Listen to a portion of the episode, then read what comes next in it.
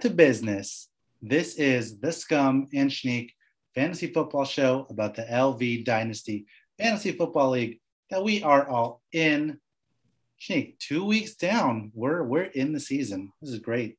This is great. Feeling really good. Real, feeling really fun. Uh, I know people are excited and planning their Sundays, Thursdays, and Mondays as we are, and we are back at it going into week three. Man, before we know it, it's going to be October, holidays, season's going to be winding on, and we're having fun as we do it.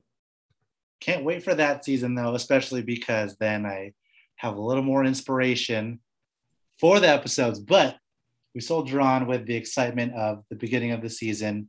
A lot to get into this week, Schneek. But first, I totally forgot something last week that we need to do, and that is to offer you a big congratulations, my friend. We've hit 50 episodes.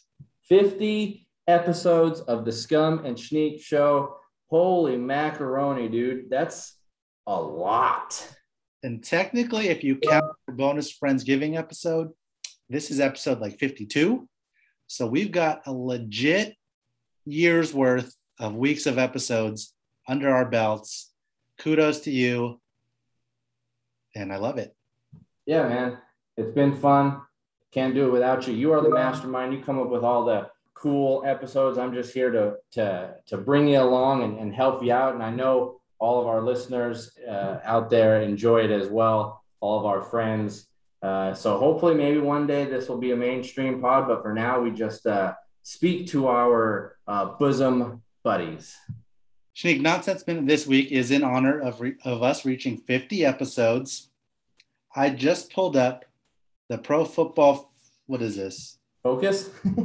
Focus top 50 NFL players. Okay. On their grades. You know, I think you've seen it for sure. I, our fans have probably seen it. They grade based off of performance and tape. I don't really know what goes into it, but this isn't a fantasy list. This is just the football list. So I'm not going to read all 50, obviously, but I want to know if you agree with our top five. Okay. Top five.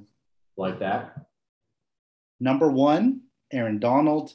Number two, Patrick Mahomes. Number three, Travis Kelce. Number four, Quenton Nelson from the Colts. And number five, Davante Adams, which is a pretty interesting top five that, list. That is a very interesting top five. So this is the top five that came out, you know, the top 100 players list. Top, no, not the NFL top 100. This is just Pro Football Focus. Their top 50 It sounds like they picked all the main positions and top and found the top guy in each one. Kind of, yep. So let's let's do that. Is is Aaron Donald the best defensive player in the league, or the best, I guess, defensive lineman at least? You can definitely make the argument, but I don't know if I would say that. Yeah, I uh, I'm trying to think defensive players that just can wreck a game. I mean, now that we're a couple weeks into it, I mean, you might be focused more on a D a DN that can get. I mean, I don't know. Donald's not much of a sack guy. He's more of just a he commands the double teams, Pressure guy. up Yeah, the pressure guy, plugs up the runs. You could probably make the case for a, a D end, either one of uh, you know TJ Watt, uh, maybe one of the Bosa's. You go in the linebacker section, you go Bobby Wagner, always there. You could say even Jalen Ramsey on his team being the shutdown corner. Uh, you could go try to find a safety. I know a lot of people are on Budda Baker, but I guess, yeah, we'll go with Aaron Donald. He's the biggest name out of all those. We know that the snowman's going to be against that because he just hates Aaron Donald. Yeah. All right, Patrick Mahomes, the best quarterback in the league. Is he actually the best? He is. He is 100% the best. He just, every single game you watch, you just don't expect him to really ever make a mistake. And when he rarely does, you're like, oh, dang. You're surprised. There's a lot of other quarterbacks. You're like, okay, like even with the Aaron Rodgers, and I mean, I guess Tom Brady now could be like, I mean, Tom Brady is the greatest football player ever, at least my opinion, just all around the best player ever. But quarterback, it's hard to take Mahomes out of there with his youth and his abilities. So I guess you could go. Other other person I would put up there would be Brady. Okay, that's fair. They're both on the cover of Madden too, and both haven't been cursed this year. So knock on wood, that stays Are they? Is a dou- it was a double cover this year? double goat cover. Yep. All right, number three on that list was Travis Kelce, uh, top tight end. Obviously, I, I don't think that's going to be a discussion, but does he deserve to be a top five, a, a top three player? Probably not.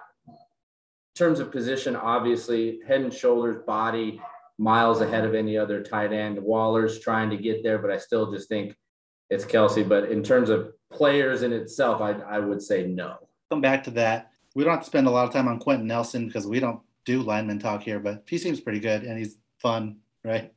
Yeah. He's, I mean, he's a guard too. He's not even a tackle. They even say right here, significantly less valuable than a tackle, but he still made in their top four. Yeah. Number five, Davante Adams. Is Davante Adams actually the best receiver in the league, or does he just have the best connection with a quarterback and is is very good? Not to take away from him in that area. That's that's a good discussion, good way of putting it. Is he the best pure skilled receiver? He's got all the physical tools, he's proven, but does he is it because he's been with Aaron Rodgers the last six years they've developed that connection? If he were to go somewhere else, production's obviously going to drop. He's not going to be as sought after. Top receiver, gosh, probably no, but top three to five, yes. Yeah. Well, so who would you who would your top receiver be just in like you get one receiver to pick. You don't know the quarterback, you just want this guy. Like who's the guy that you have the most faith in to be a number one, to be quarterback proof, and just have all those tools that you're talking about? I guess the only other one or two would be Tyreek Hill. I mean, you could maybe start to you could maybe start to talk about I don't even know. I don't want to say names that are going to get me in trouble. You get in trouble. I'll say some names. DK. DK. Yep, I like that. Tools, but his hands probably not as good as Davante's, right? Right. Your other good route runners along with Davante, because that's his like his calling card, right? Just like releases off the line and everything. But Keenan Allen, Stefon Diggs are probably in his class, but sounds like you would take Davante over those two, and I think I would too. I think I would. I think I would too. Anyway, my answer is DeAndre Hopkins. I think he's like actually the best receiver in the league. He's shown it that he's completely quarterback proof. He can run nice releases off the line. He's a super good contested catch guy, and yeah, I think yeah, he's been doing it now for all, close to ten years, I think. Yeah. I was just watching right before we jumped on here. I was just watching Andre Johnson highlights online from way back in the day, and Hopkins was alongside him on the other side of running routes as well with the long the long hair. And I'm just like, man, Hopkins has been around for a while. And then I was watching these highlights, looking at Hopkins, and I going back to your point, he's a good route runner, good off the line, always had the skill to you know turn the defenders, get them where he wanted, and be able to get those open spots. I'm like, man, DeAndre Hopkins has been doing it for a while, and he was doing it even as a rookie.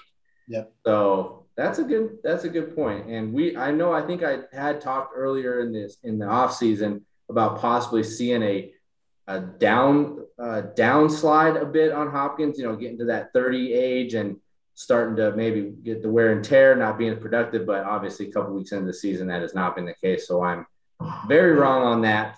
Anyway. anyway, that's okay. He's just great. Back to the Kelce thing, a tight end being in the top five. I, who would you put in? Just off the top of your head, would you add another quarterback? Would you add Brady in there instead of Kelce? Would it be like a McCaffrey or a Derrick Henry? I think uh, I like the McCaffrey, the Henry, maybe the Dalvin.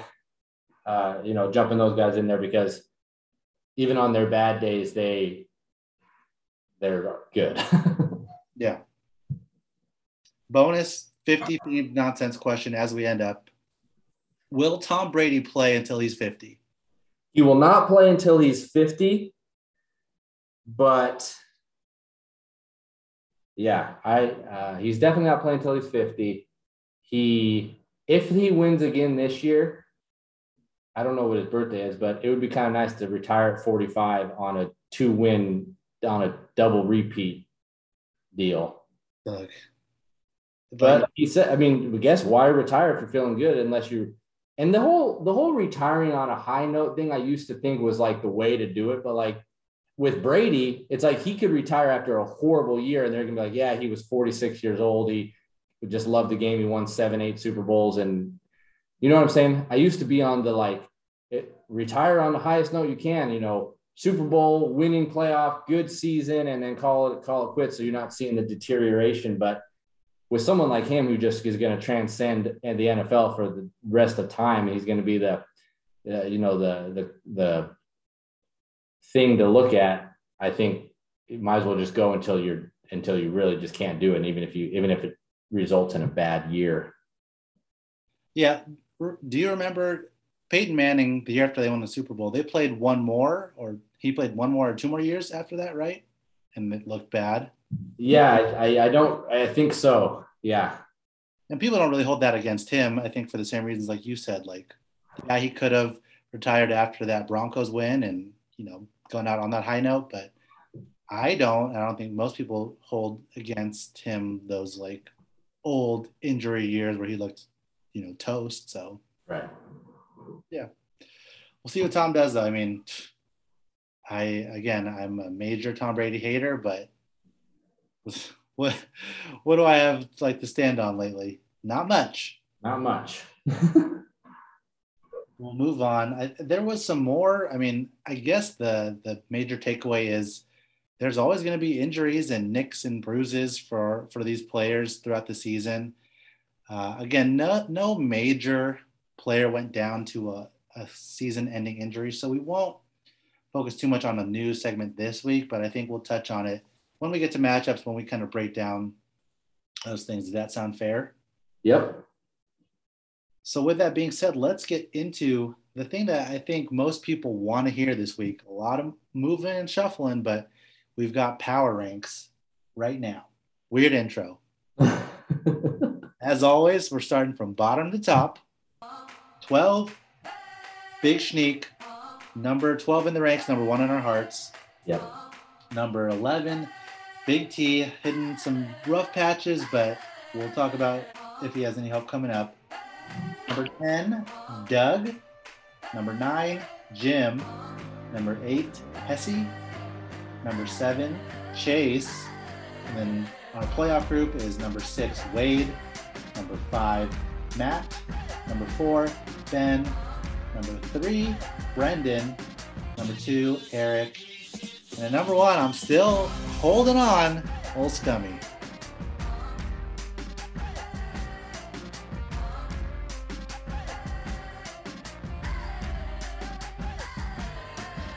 Still made it at the top, just like we predicted. If you were going to win, you were going to stay there. And if you were going to lose, you were probably going to at least drop a spot.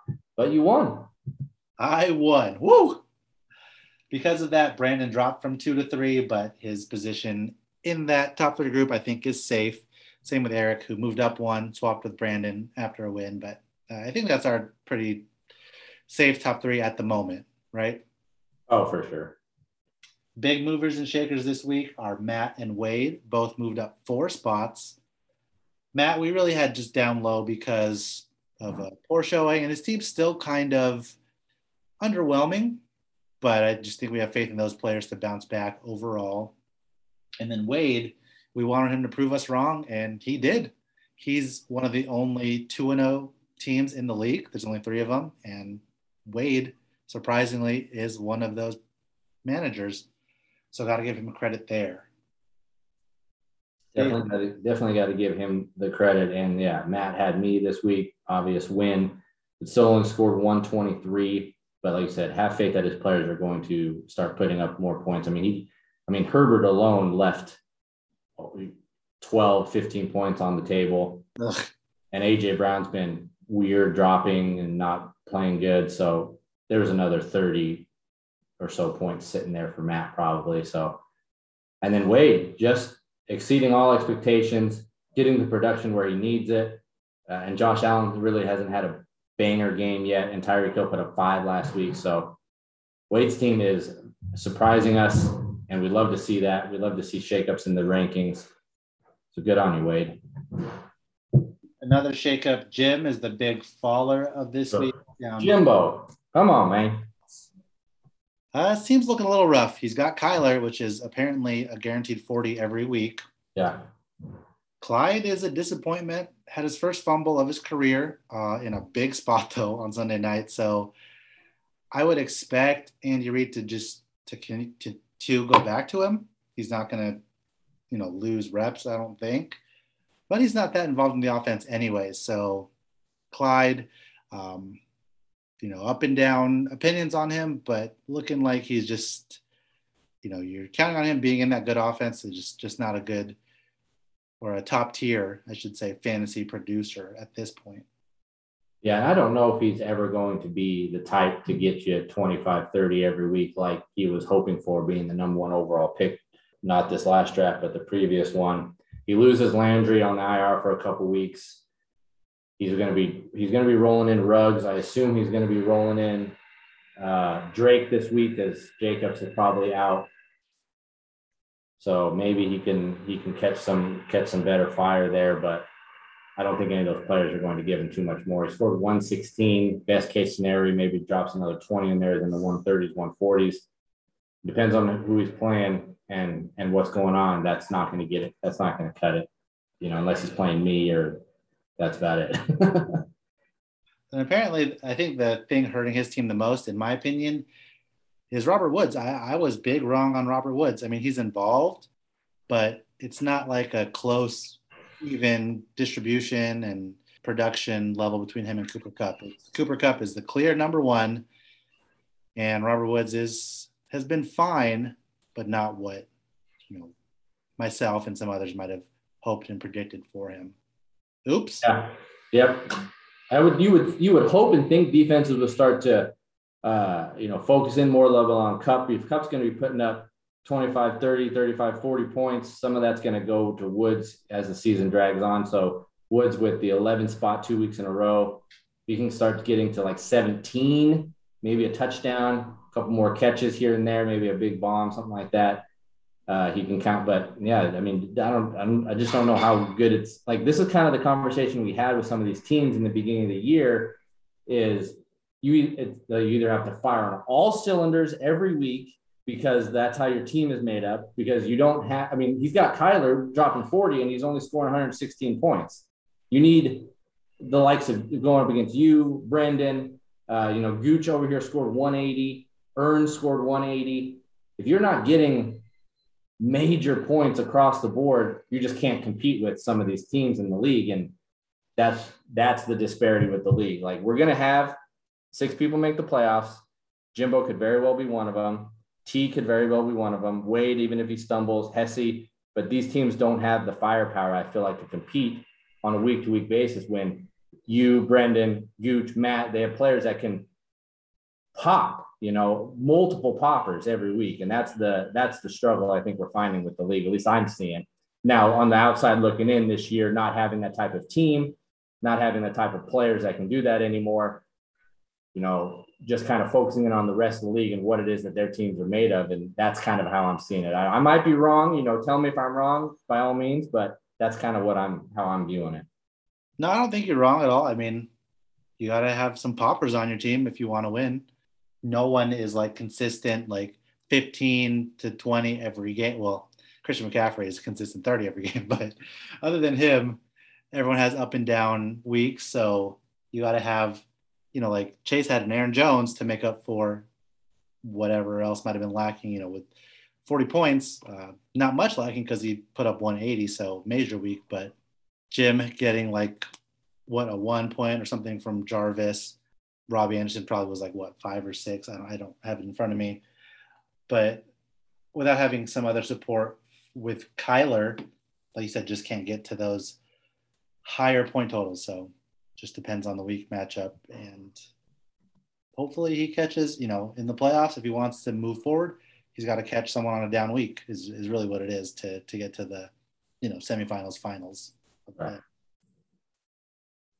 But i mean that's that's why they play the game that's why they play the game all right Schneek, well that's a fun new rankings that we went over i think that it's starting to shape up. I mean, even with you know Wade as a surprise, he's two and zero, oh, so that's a nice little cushion for him. You know, I don't think he's played any of the top top teams, but even still, that's only three to four. What I, I don't know if you want to call it guaranteed losses, but just where you're penciled in is probably not going to win. But it seems like he can hang with everyone else. So with that two and zero oh cushion, he might just still wiggle into the playoffs, beating out someone that we expected um, in the preseason. For sure, for sure. The two wins starting out the year is always fun, always nice, reassuring because he's going to come up against harder teams that he's going to, you know, you could pencil in those losses. But like I just said, six people are going to make the playoffs. Some of them are going to be teams that are just, you know, not that great and they got to hope for catching on down weeks or, or catching one of those crazy lightning bottle games from, and he's got the players to do it. He's got Tyreek, he's got CD, he's got the players that, you know, could easily go 102 scores, 150 a score, and all of a sudden you just, you've won your matchup because you've got a 35 spot from a flex or something in there to where you don't, not every team can get that. You've got like, then it's, uh, that's going to be my, my thing for this whole episode is looking at your team and finding those players that have the ability to really explode. Like we were just saying with Jimbo's team, it's shown obviously now Kyler is probably going to be in that 30 to 40 spot every week. Now that's his consistent, that's he's going to rely on that, but he needs it. He needs something like that from Clyde, from a possible Robert Woods in there to where to make to make up for it because Kyler can't do it alone. When the likes of team and other teams like you, like you can have a Mahomes Kelce stack blow up, and then also a Kamara and then also uh, whatever, you know, like, and then Matt, he's got AJ Brown, he's got DeAndre Hopkins, he's got Herbert could, you know, again, Herbert left 15 points on the table. So look, look at the team, see what you need to do to get players that are either always consistent at a number to where it's going to beat up an opponent or find someone who has the ability to hit that blow up. I don't know. That's my, that's what I'm harping on this week. Yeah, well, that's what you want, right? But that's the hard thing about fantasy. You know, I myself am sitting on top in our dynasty league. In the redraft leagues that I'm in, oh, it's looking rough because I don't have consistency or really people that pop. So yeah, not great, and it's hard to to find you know what you're lacking when everyone else in the league is doing the same thing. So pray for me. Oh, we get we're on there. We got the pray chain going out there. Maybe we'll have to do like a a doom and gloom segment for me and you since we're both just in dire straits in in those leagues. Yeah, redraft leagues are are tough right now, and I think not to get too into it, we've got a you know other stuff to do here in the show, but I think dynasty, at least on my end, I made this comment to you the other day, is skewing how I view redraft leagues a little bit. that's for sure happened because uh, those rookies and those younger guys get a little shinier when you're sitting in the redraft room, and then uh, apparently they're not good yet. Who would have thunk? Who would have thunk? All right, Snake. I think it's a little early. I think we're kind of moving at a good pace here, but let's take a break and do an ad from a beloved sponsor this week.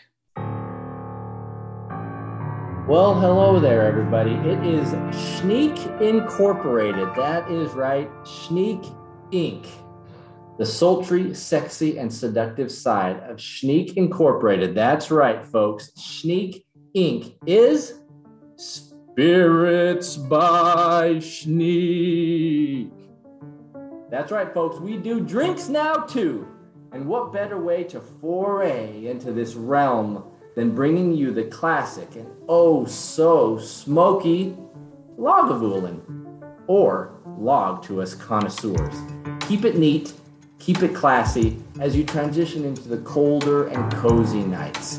Don't forget, folks, Schneek Inc. is here for all of your needs.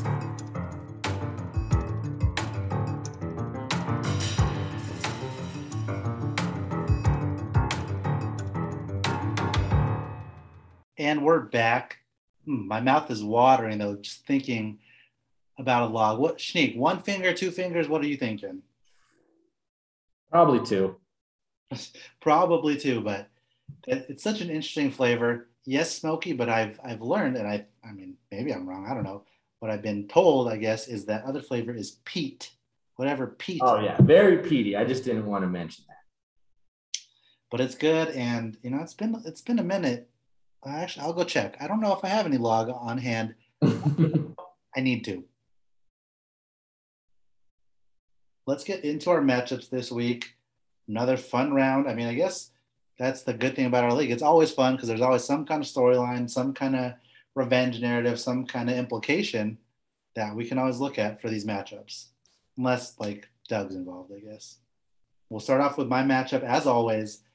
Number one ranked team, the Deer Hunter. Ooh. Is our number nine ranked team, Jimbo's Deer, Deer Emoji.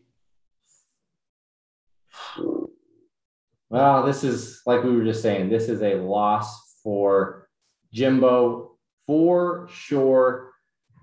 It's just, you just have too much to overcome on a week in and week out basis. I don't like the Godwin matchup against the Rams, but we're Brady and that offense got to be matchup proven. Antonio Brown is in COVID protocol. We don't know his status for the game, so he could be out. we expect the Chargers and Chiefs game to be fairly high scoring. We expect Kamara to score higher than eight points, although he's going up against New England, so they will definitely be focusing Kamara. Jim's got nice matchups. don't get me wrong. Murray against Jacksonville, Clyde, Carson against Minnesota. Like we just said, Robert Woods probably gets him off that 11 spot up into that 15, 17 range. He's got Ruggs in the lineup. That flex is still up in the air. I don't think he's going to play Connor. Uh, he's probably going to put Drake in there. I, I would, but you know, that's Jimbo. I don't really know what we can say to try to make a case for Jimbo to win this week, man. Like he's currently projected to lose by 30. Expect that to probably be the case. You're going to get your third win. Jimbo goes to 0 3, and then it is just sadness come on over to the tanking side with me. What's crazy is Jim has said in the group chat too, he knows that he had a murderer's row to start the season. It, it was Eric and then Brandon, or Brandon and then Eric, and then me and then Matt. Like the four semifinal teams, you know, counting Eric as like having your team from last year, right? Right. Pretty tough start. I think that he but I think he could have some hope to like, okay, he's past that that rough stretch. He's got some easier matchups coming, and he could still fight to make it. Maybe make a move here or there, like you said, to get some more pop in that lineup, especially in that wide receiver room. I, I talked about it, I think, in our first power ranking show, that I liked his receiver room. Uh, wrong again. Sorry, Jim. I was I was all in on it, but Bobby Trees is kind of a letdown, and then Robbie Anderson. I guess you know with that with Christian McCaffrey back playing, involved in the offense, he's just kind of been phased out. Like everyone else has their role, and Robbie Anderson has been left to, uh, you know, big play in week one and then nothing else in week two. So, yeah, really good point there. That's looking tough. And then, you know, when he has Ruggs or Landry, that's not great either, even though Ruggs might be turning things around. Apparently, Derek Carr is just a, a gunslinger now, but you know, it's still like I said, I like his matchups. I think he has a little bit of an advantage, I guess you would say, there. And his players are more likely to not have a tough go of it. But uh, yeah, I I think I can win. I hope so. Now, like I know we're let's just we're just gonna sometimes we go a little bit harder on some of these matchups, and I'm just gonna stay here and I'm just gonna talk about Jim's team again because, like we said, he's got a couple nice pieces, but it just doesn't seem to be enough.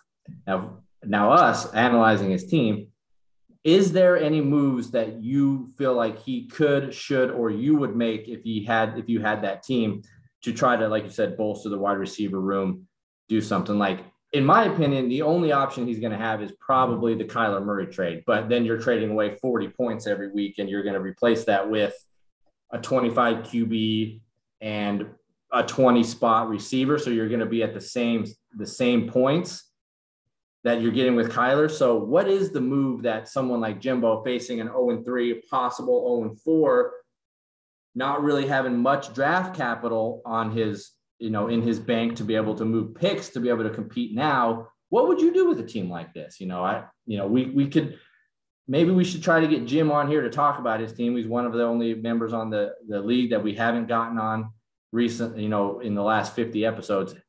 What would you do, Scum? Yeah, that's tough. I mean, picks is the answer. He probably has his 2024 first, but uh, speaking from personal experience, people are, are not interested in 2024 first at the moment. So tough sledding there.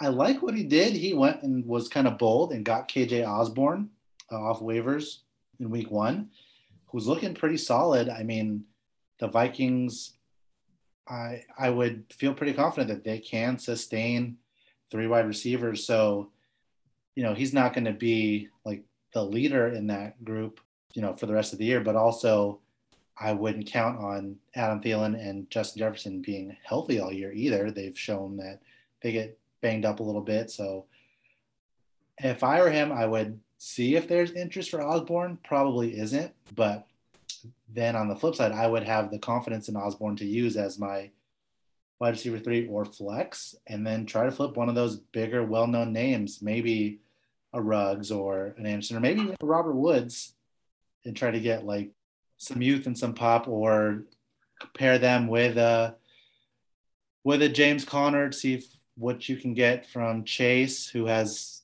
a little more depth and might want to pair um, the Cardinals running backs together, or, or same thing with Kenyan Drake. I mean, I know those guys are usable at times, but I don't know the the package deal. Maybe again working that Brandon angle. I guess I don't know how specific you want them to be, but you've got a couple tight ends that are better than Brandon's tight ends. So go tight end. Um, a Kenyan Drake, kind of see where where it is there. I don't know. Those would be my initial thoughts. Probably tough though. Tough, though it is it is going to be tough out there. Hopefully Jimbo's team can turn it around. We're we're rooting for you, but yeah, like you said, either run with what you got, blow it up, try to tinker. That's all we can do. I guess so. I want to go back to one matchup you talked about just because I'm curious what your thoughts are, because it also will apply to some other uh, managers in the league. That Rams uh, Tampa Bay matchup. Does Jalen Ramsey take Godwin or does he take Mike Evans? I would think that he takes he would take Godwin. I think Ramsey's been playing more in the slot this year. Uh, maybe, and I think it's going to be a fluid situation in the game. If it comes out and he's on Evans on the outside, Godwin starts tearing him up in the slot, he'll switch. Uh, and then it's going to be that chess game between the coaches, the team, the defense, Brady. I think it's going to be a really great, fun game to watch. Uh, but my initial my initial thing is that he probably goes to Godwin.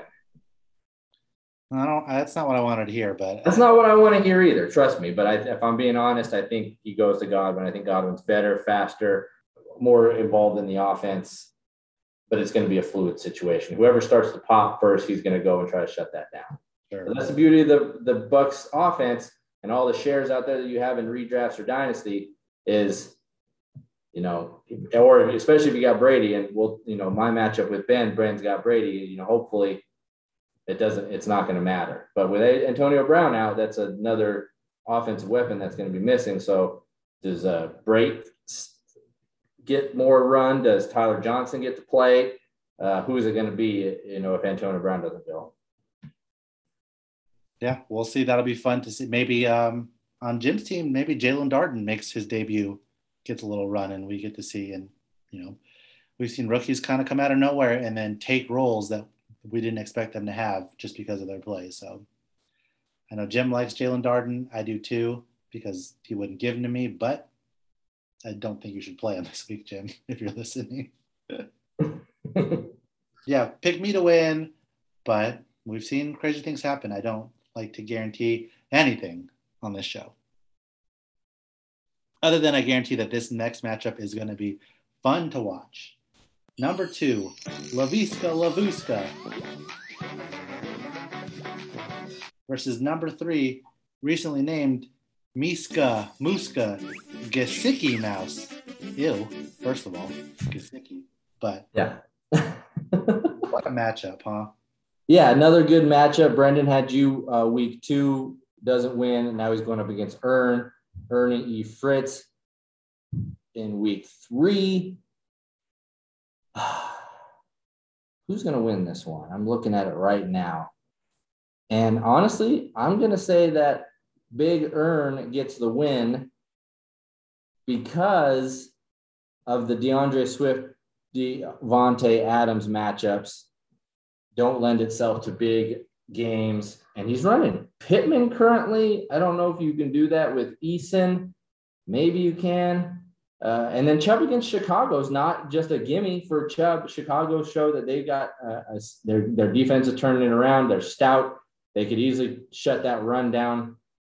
And Earns rounding into form already in week two, putting up 180. He's getting his lineups locked in. Uh, he's hitting, coming up with some awesome matchups in his pass catchers.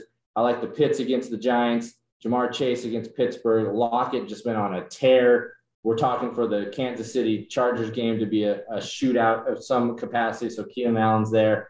Uh, Dalvin Cook been banged up, but he's just man in Minnesota and Seattle is a gimme matchup. Najee Harris got himself in the end zone going up against Sam Darnold on Thursday night against Houston. Like these are some juicy matchups. Uh, and then you never know what he's what uh, what that lineup will do going into the start of the week. You know, he's got a lot of people on the bench that he can move in there. Uh, but I think this is why Ernie made the trade for these types of games, putting up 180, having the ability to go out there, run out all these all stars. And if he can beat Brandon, which I'm calling for Brendan to lose, it's going to be a tight one. Obviously, projections are currently set at 10.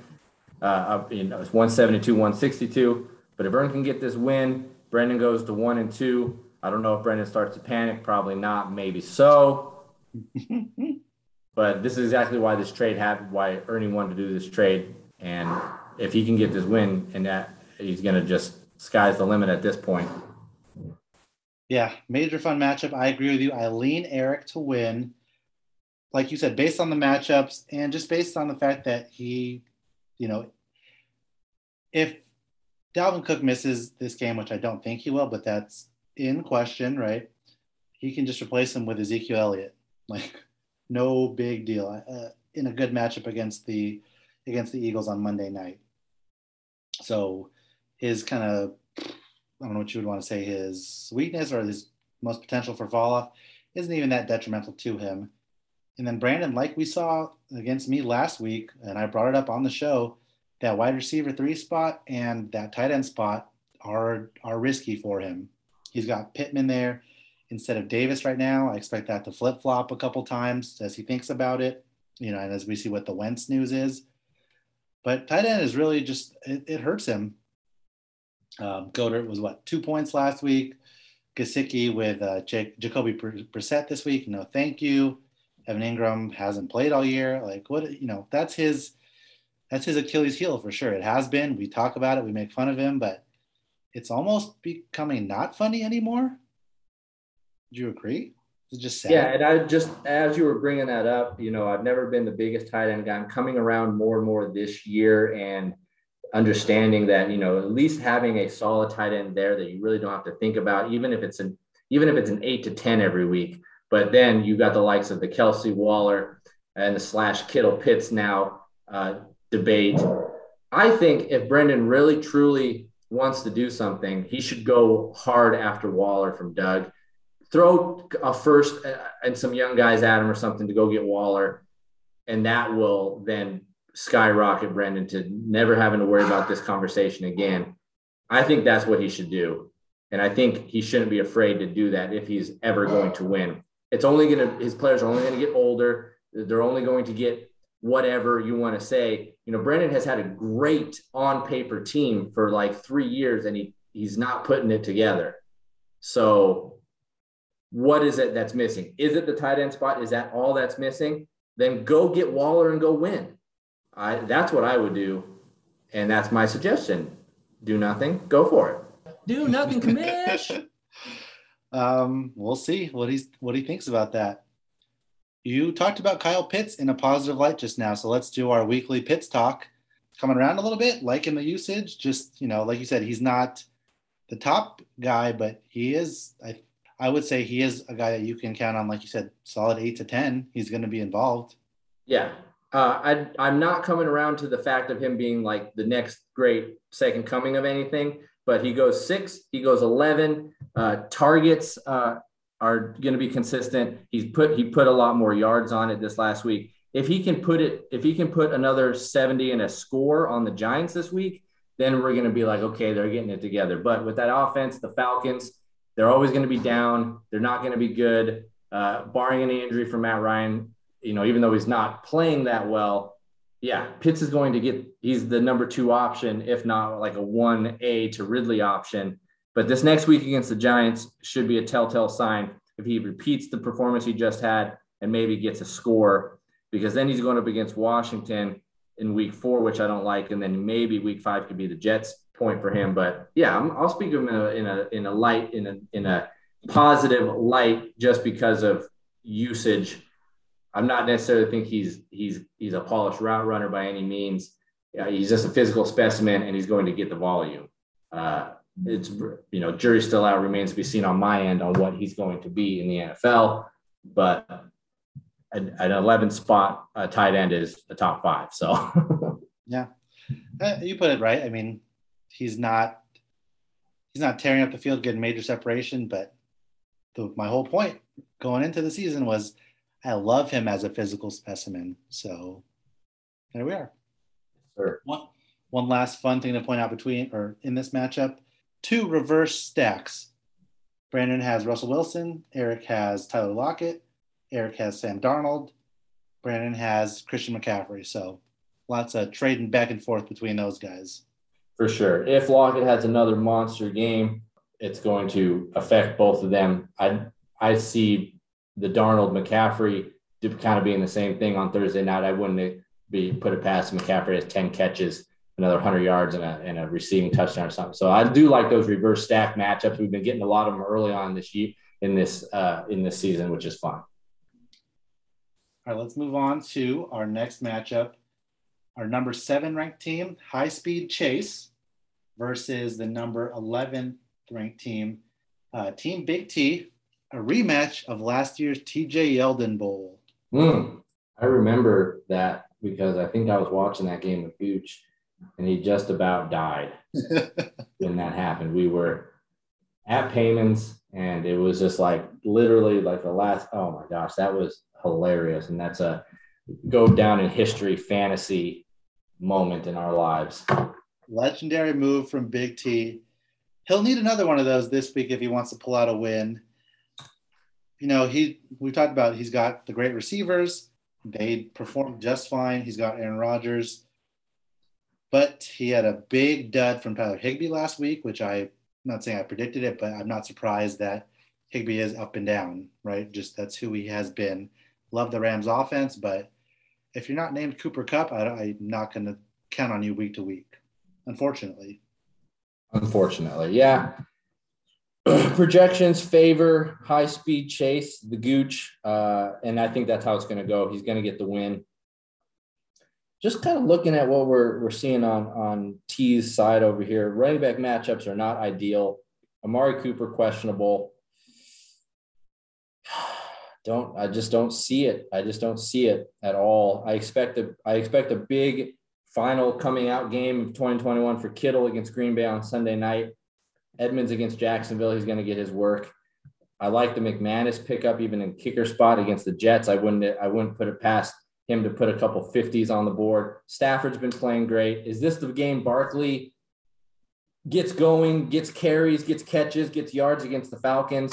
Aaron Jones is coming off 40 spot. Even if he cuts that in half, he's at a 20 spot. And I don't see Big T getting even 20 from Williams and White combined. So this this was in contention for the upset of the week or the uh, blowout of the week. I think it could have been, or I guess it could have been the upset if we were going to go on T's side. But we stayed away. We just calling it what it is. Gooch wins.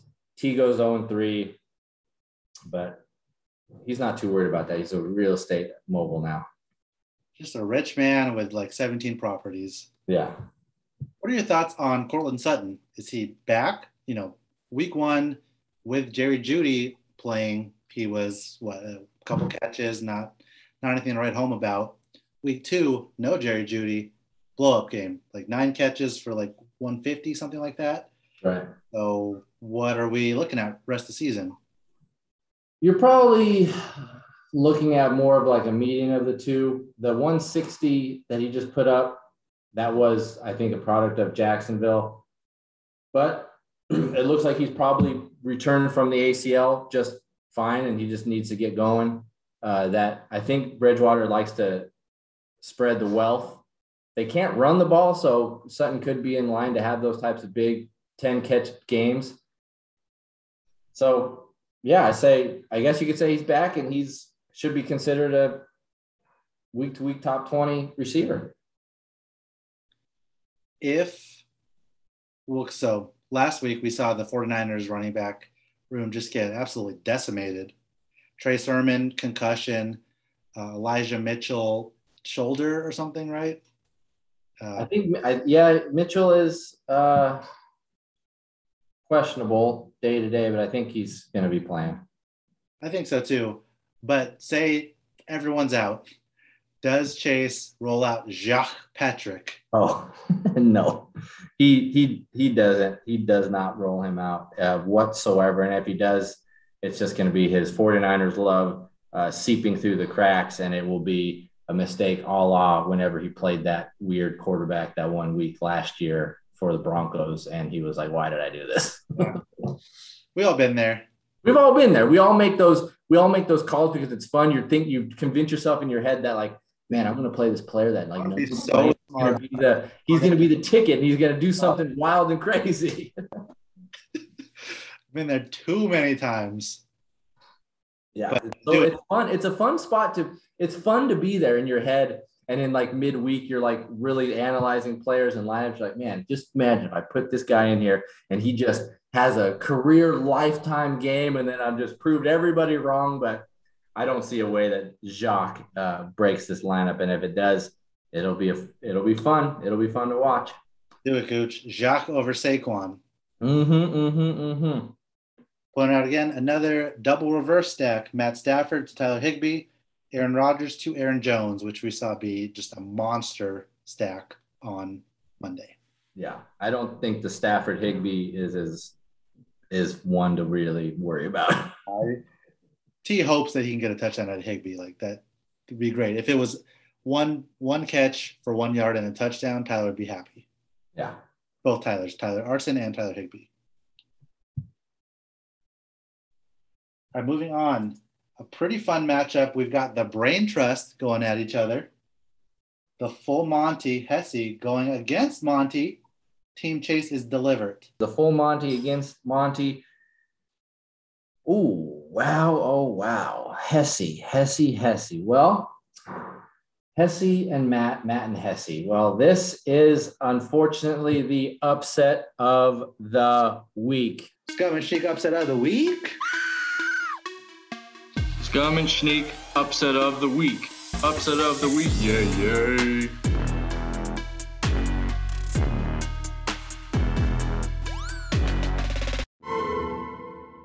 You heard it here first. Upset of the week. Hesse will beat Matt, even though currently Hesse's got the weirdest lineup set I've ever seen. What's going on here? Hesse is playing mind games, I think. Is he just trying to lull uh, Matt into a false sense of security? Don't think it's going to work because you sure as heck ain't playing Cam Newton. I just oh 40 he's currently projected for 45 points which is like half of what I'm projected for and that is not a good place to be. This team obviously gets changed around before the start of the of the week. Uh, but it is going to be an upset. We have to find an upset. This is currently our number our number eight team beating our number five team. uh, but yeah, that is considered an upset. Uh, even though Matt's got some nice matchups there through his receivers and his flex and tight end spot, I don't like the Antonio Buffalo matchup. And since Hesse's got a weird lineup, I got to go down to his bench. Kareem Hunt, I don't like against Chicago, but and I don't like David Montgomery necessarily against Cleveland, but anyway, this is the upset of the week, Hesse. I don't know why you got your lineup all messed up like this. It's really screwing us over here. I mean, I think so. Lamar should should smash the Lions. Um, we just saw him have what two rushing touchdowns, 100 uh, rushing yards against yeah, 40, 40 points. Yeah, would have been like running back one for the week probably. Um, he'll have Mike Evans, who should have a little bit of an increased role with Antonio Brown I'm gonna I'm gonna say Antonio Brown doesn't play, so Jesse kind of loses that, but he's got some options to flex. Uh, maybe he even goes jumbo and goes Andrews and Gronk. Yeah. Justin Jefferson in a good matchup against the Seahawks. T. Higgins a little banged up, but I mean he's been great this year and has a good matchup against Pittsburgh. Running back spot is the tough. Running back two spot is the tough one for Jesse. Maybe he could have some confidence with Melvin Gordon against the Jets. Soft matchup. Would expect some garbage time. kill the clock. So Mhm. a lot of carries for Melvin and Javonte. I would probably do that, but I think it's going to be a close upset when it is because we're always right. Right. And I think that what's going to get Matt is the Tyson Tyson Williams call. Okay. I know he's looked pretty good. He should have had a touchdown, but like th- threw the ball up in the air right at the goal line last week.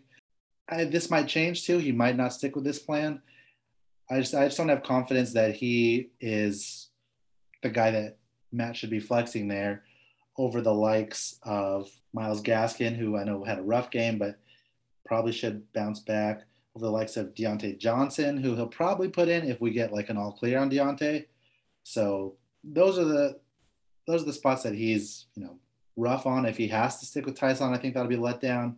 And then Damien Harris against the Saints is probably not a great matchup. Weird matchup to kind of pick, excuse me, on an NFL level. Like Saints looked great week one, looked terrible week two. The Patriots have been ho hum, so I don't really know what happens there between those teams, but I just I know that Damien Harris probably gets 20 carries, no receptions. I don't expect he gets a touchdown against the Saints. So, you know, 70 yards, 20 carries is a decent game, but not something that kind of takes him over if Jesse's guys are exploding, as we're predicting a little bit. Yeah, that's that's a good point with the, with Harris and the flex spot. It'd be interesting to see if Matt keeps it this way or not. But either way, it is going to be a close matchup. But we had to find an upset, and we are a fair and balanced podcast. Everyone gets the treatment. So here you are. Here we are. All right, next up, a pretty boring matchup. Team Wade Yealy, number six, versus Team Doug J, number 10. Doug coming off of a loss in the game that Derrick Henry scored him, what, 50 points? Jeez. Well, that and that goes to what we said. We he said, I mean, he scored 55 points and loses. Wow. Yeah. I mean, but this uh the Wade Doug Doug Wade matchup is our blowout of the week. Best gum and sneak blowout of the week. Blowout of the week. Blowout of the week. Let's go. Like you said, kind of a ho hum blowout of the week. Wade is on a tear at 2 0 to start the season. Uh, he's got a nice team, nice players.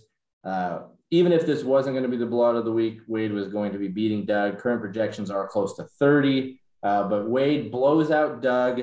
Uh, Doug is our current uh, 10 ranked team. Wade is currently in the playoffs at number six, I believe. So this would uh, harken to a nice blowout. Uh, Derrick Henry doesn't get 55 again. Waller might get 30, but Henderson's banged up. Uh, and then he's got Claypool, meh, Christian Kirk, meh, Marvin Jones, awesome friend of ours at the Scum and Sneak show, been playing really well. Fournette, meh. Uh, Hockenson just been balling. Tyreek Hill is probably is good, definitely getting off five points this week. Josh Allen could easily have a big game. Roland Cordero currently in the running back spot. Elijah Mitchell banged up. It's going to be going to be playing. Carlson apparently is like the number one kicker, scoring 20 points a week. And with Doug not getting 55 from Derrick Henry, he's going to lose, and he's probably going to get blown out because even if he scores 20 that and 20 from Waller, what else is he going to do? I mean, who what quarterback? Who's he going to play at quarterback? He's going to be forced to play Zach Wilson, who's coming off a four pick game. Uh, not a lot of confidence there. Yeah, just we've talked about it on Doug's team. If it's not off the back of Henry, Waller, and a little bit of Henderson, he's not going to win. And he couldn't do it last week. I know Waller had a down game. Henderson left injured, but 55 from Henry, like, come on. So that's not, crazy. Can you imagine getting 55 from Derrick Henry and losing? he played against Chase, who had Aaron Jones with the 40 spot. But even still, uh, going into the Monday night game, Chase only needed like four or six points or something from Aaron Jones. So Doug was going to lose that regardless uh, of a blow up game from Aaron Jones or not. And it's just, I mean, part of it, yes, would be that Tua left like what third play of the game or something. So he got nothing out of the quarterback spot. Yeah, I did get nothing out of the quarterback spot. I guess. I guess if he would have gotten what? What's two of it putting up? Maybe twenty. Yeah. I mean, at where it sit, Doug scored 141, and he would have lost to like a third of the or three quarters of the league anyway. So he would have still lost if he wasn't playing it against high high score 180. So that's the thing. But you know, maybe he's moving Waller soon. I don't know. I heard that from a little bird somewhere. a little sneaky bird. Sneaky bird. But anyway, blowout of the week. Yes, sir. And let's round it out with our number 12 ranked team, but number one in our hearts, Schneek Inc. versus Team Smith Ben 08. Number four, we didn't really talk about his team in the rankings segment because he didn't really move much, but he's kind of solid in that four spot as of now. 2 0, putting up really good scores, and his team's just looking solid with Brady, Cooper Kupp. And I mean, those two is, is really all he needs because he gets solid production everywhere else. But is this the week that I break the 100 point mark? Yes, it is. Guaranteed. Is it? Ah! Dak is going to have a blow up game against the Eagles. Uh, Ty Johnson's getting some work. You know, he had 50 yards last week. That's pretty good. Sammy, uh, still no Rashod Bateman, so he should be in line for at least six, seven targets. And uh, Rodrigo is going to have a good game. I feel it. Yeah, like I said, uh, this is a win for Ben. Easy peasy, lemon squeezy. Uh, it'd be interesting to see how he starts the week off with DJ Moore on Thursday night. If it's a dud, probably not going to matter, but I will be like, ooh. Uh, but it's a, at Houston. I don't expect that to be a dud. Yeah, yeah what, am I, what, what, are we supposed to say here? He's going to win. He's got matchups across the board that he's going to beat me on. Uh, maybe Dak and Brady even each other out, but that doesn't really matter. Uh, I'm probably going to tinker a little bit with this lineup just because I did pick up a couple receivers. And with that Cleveland offense being banged up, I might throw a Cleveland receiver in there. Uh, but definitely not going to matter. I'm, but if I can get 100 points, I'll be happy. Yeah, not, like you said, not much to talk about in the matchup specifically, but what are your thoughts on Jonathan Taylor right now, who hasn't looked great in his two games? I mean, hasn't been bad, but well, what's his kind of rest of the season outlook like? Better, kind of more of the same? I think it's got to be more of the same. He's getting he got 17 carries and 15 carries in the first two weeks, and does is not doing much with them, averaging about three yards a carry. I heard something uh, and read a few things that Wentz is making that offensive line not good. yeah. So the offensive line should be good for Taylor. Like he should be putting together better yardage outputs than what he is for the carries that he's getting. And he's got some plus matchups coming up Tennessee, Miami, and then getting in the heart of the season Houston, Tennessee again, Jets, Jacksonville. I don't really know what to make of Taylor. I haven't really watched any highlights or much of those games, so I haven't seen what the the looks are, you know, what the plays are looking like, what he's looking like. You know, he did score 20 points week one. You yeah, know, he, had, he had six catches for 60 yards. Right. I guess if he's not doing that, then he's going to be in that. You know, if he's not if he's not going to get catches and he's not going to get touchdowns, he's going to be a 10 point running back. That was the difference in week two. He got like one target, I think, and one catch. So again, is that Wentz? Is that the offensive line? Is that him? Uh, I don't know. Kind of hard to to sort out, in my opinion, which is which is why I wanted to ask you. But you know, I, I would still, especially in a dynasty league, I would like to have Jonathan Taylor on my team, but I don't know how much confidence you have in him specifically.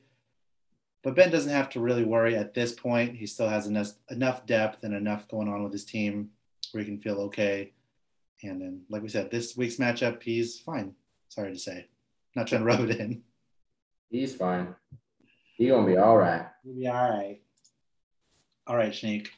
Into hopes and dopes. Um, still overall in the season, we're both looking good. Had both my hope and dope hit last week. Ja'Marr Chase was a hope. Saquon Barkley was a dope. You hit your hope with Ezekiel Elliott, scored a touchdown, looked pretty good. Uh, your dope call was wrong because it was CMC, but um, I appreciate you trying to do that for me. So you know, no, no fault of yours there. But yeah, this week I guess I will start it off. And my hope this week is Tyler Boyd on Chase's team.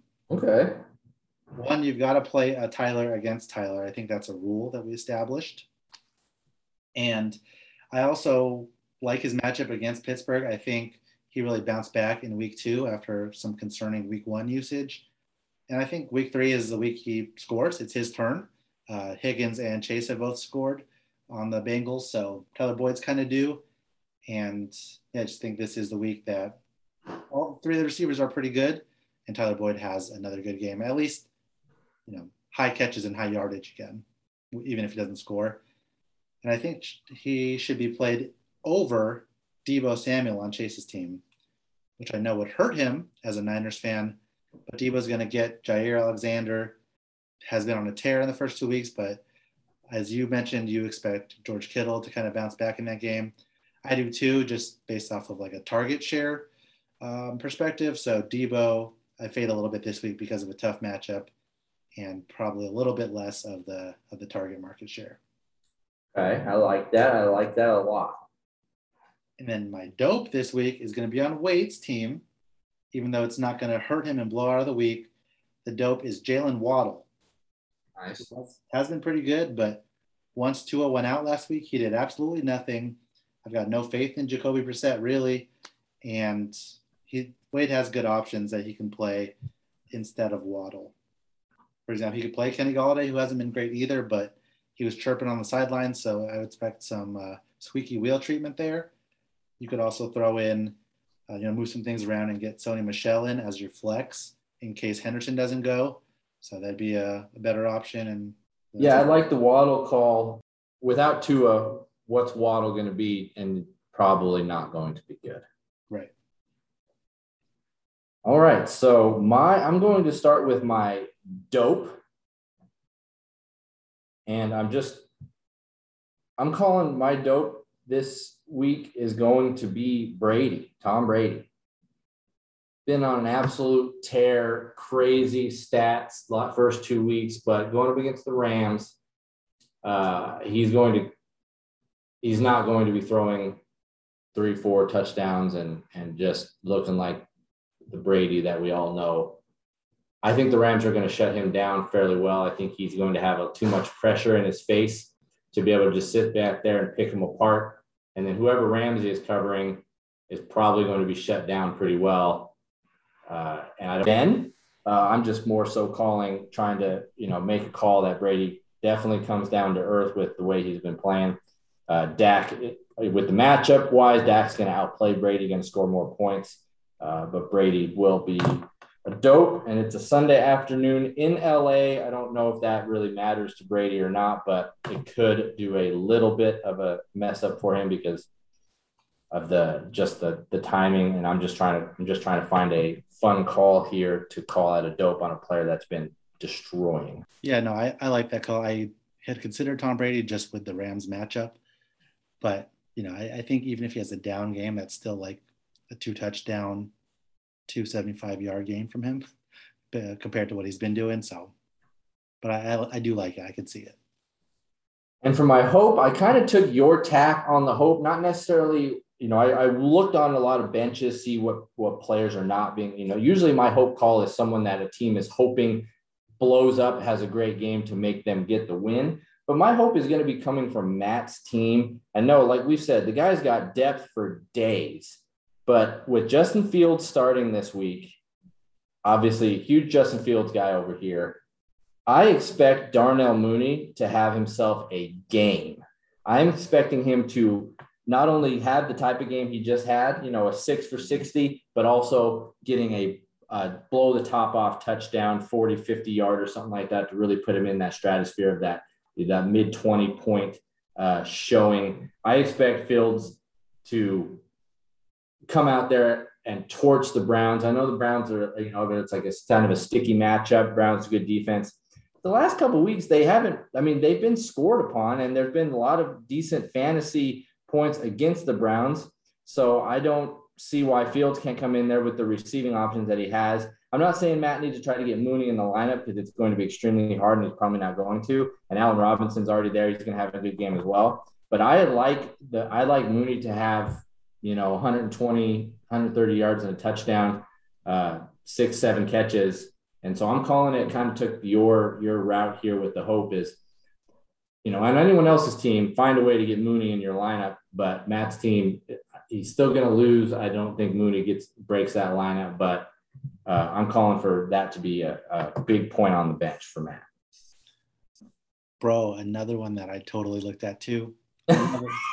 Big Mooney fan, and uh, I agree with everything you said. Big hope this week. I'm totally into it. Nice.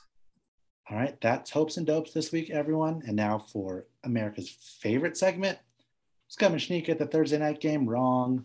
We get it wrong, except we have been picking the winners these last two weeks. We did do that, except man, I had that game pegged so wrong last week. Yeah, we're not getting the scores at all, but we're picking the winners. So let's keep that rolling, Schneek. We got Houston Texans versus the Carolina Panthers on Thursday night. One side has some decent fantasy options. One side has one named Brandin Cooks. So, how do you see this one going?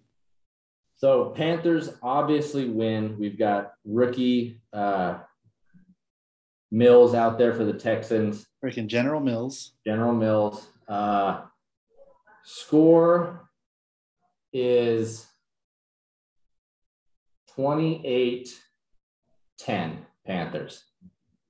Yeah, I'm right there with you in a little bit of route. I got it at 27 13. Ooh, nice. Pretty similar, but um, yeah, Panthers should take it pretty handily off the back of CMC, of course, and uh, a little DJ Moore touchdown action. I, yeah, I'm calling Darnold to throw at least two scores. I'll even it out one one to DJ Moore, one to Robbie Anderson. But I think CMC just destroys on the ground. Probably has himself like close to a 200 total yard game and two scores. I don't see how he doesn't do that. I think he's going to run all over the Texans, breaking big long runs, and he's going to be involved in the passing game at some level. So it's going to be a route. Uh, yeah. Book it. Book it, baby. All right. Well, that's the episode this week. Thanks again, everyone. And Schneek, take us out. All right, folks. We love you. We appreciate you. Looking forward to week three coming at you hard, hard, heavy, fast, and uh, that's it. Bye. Bye.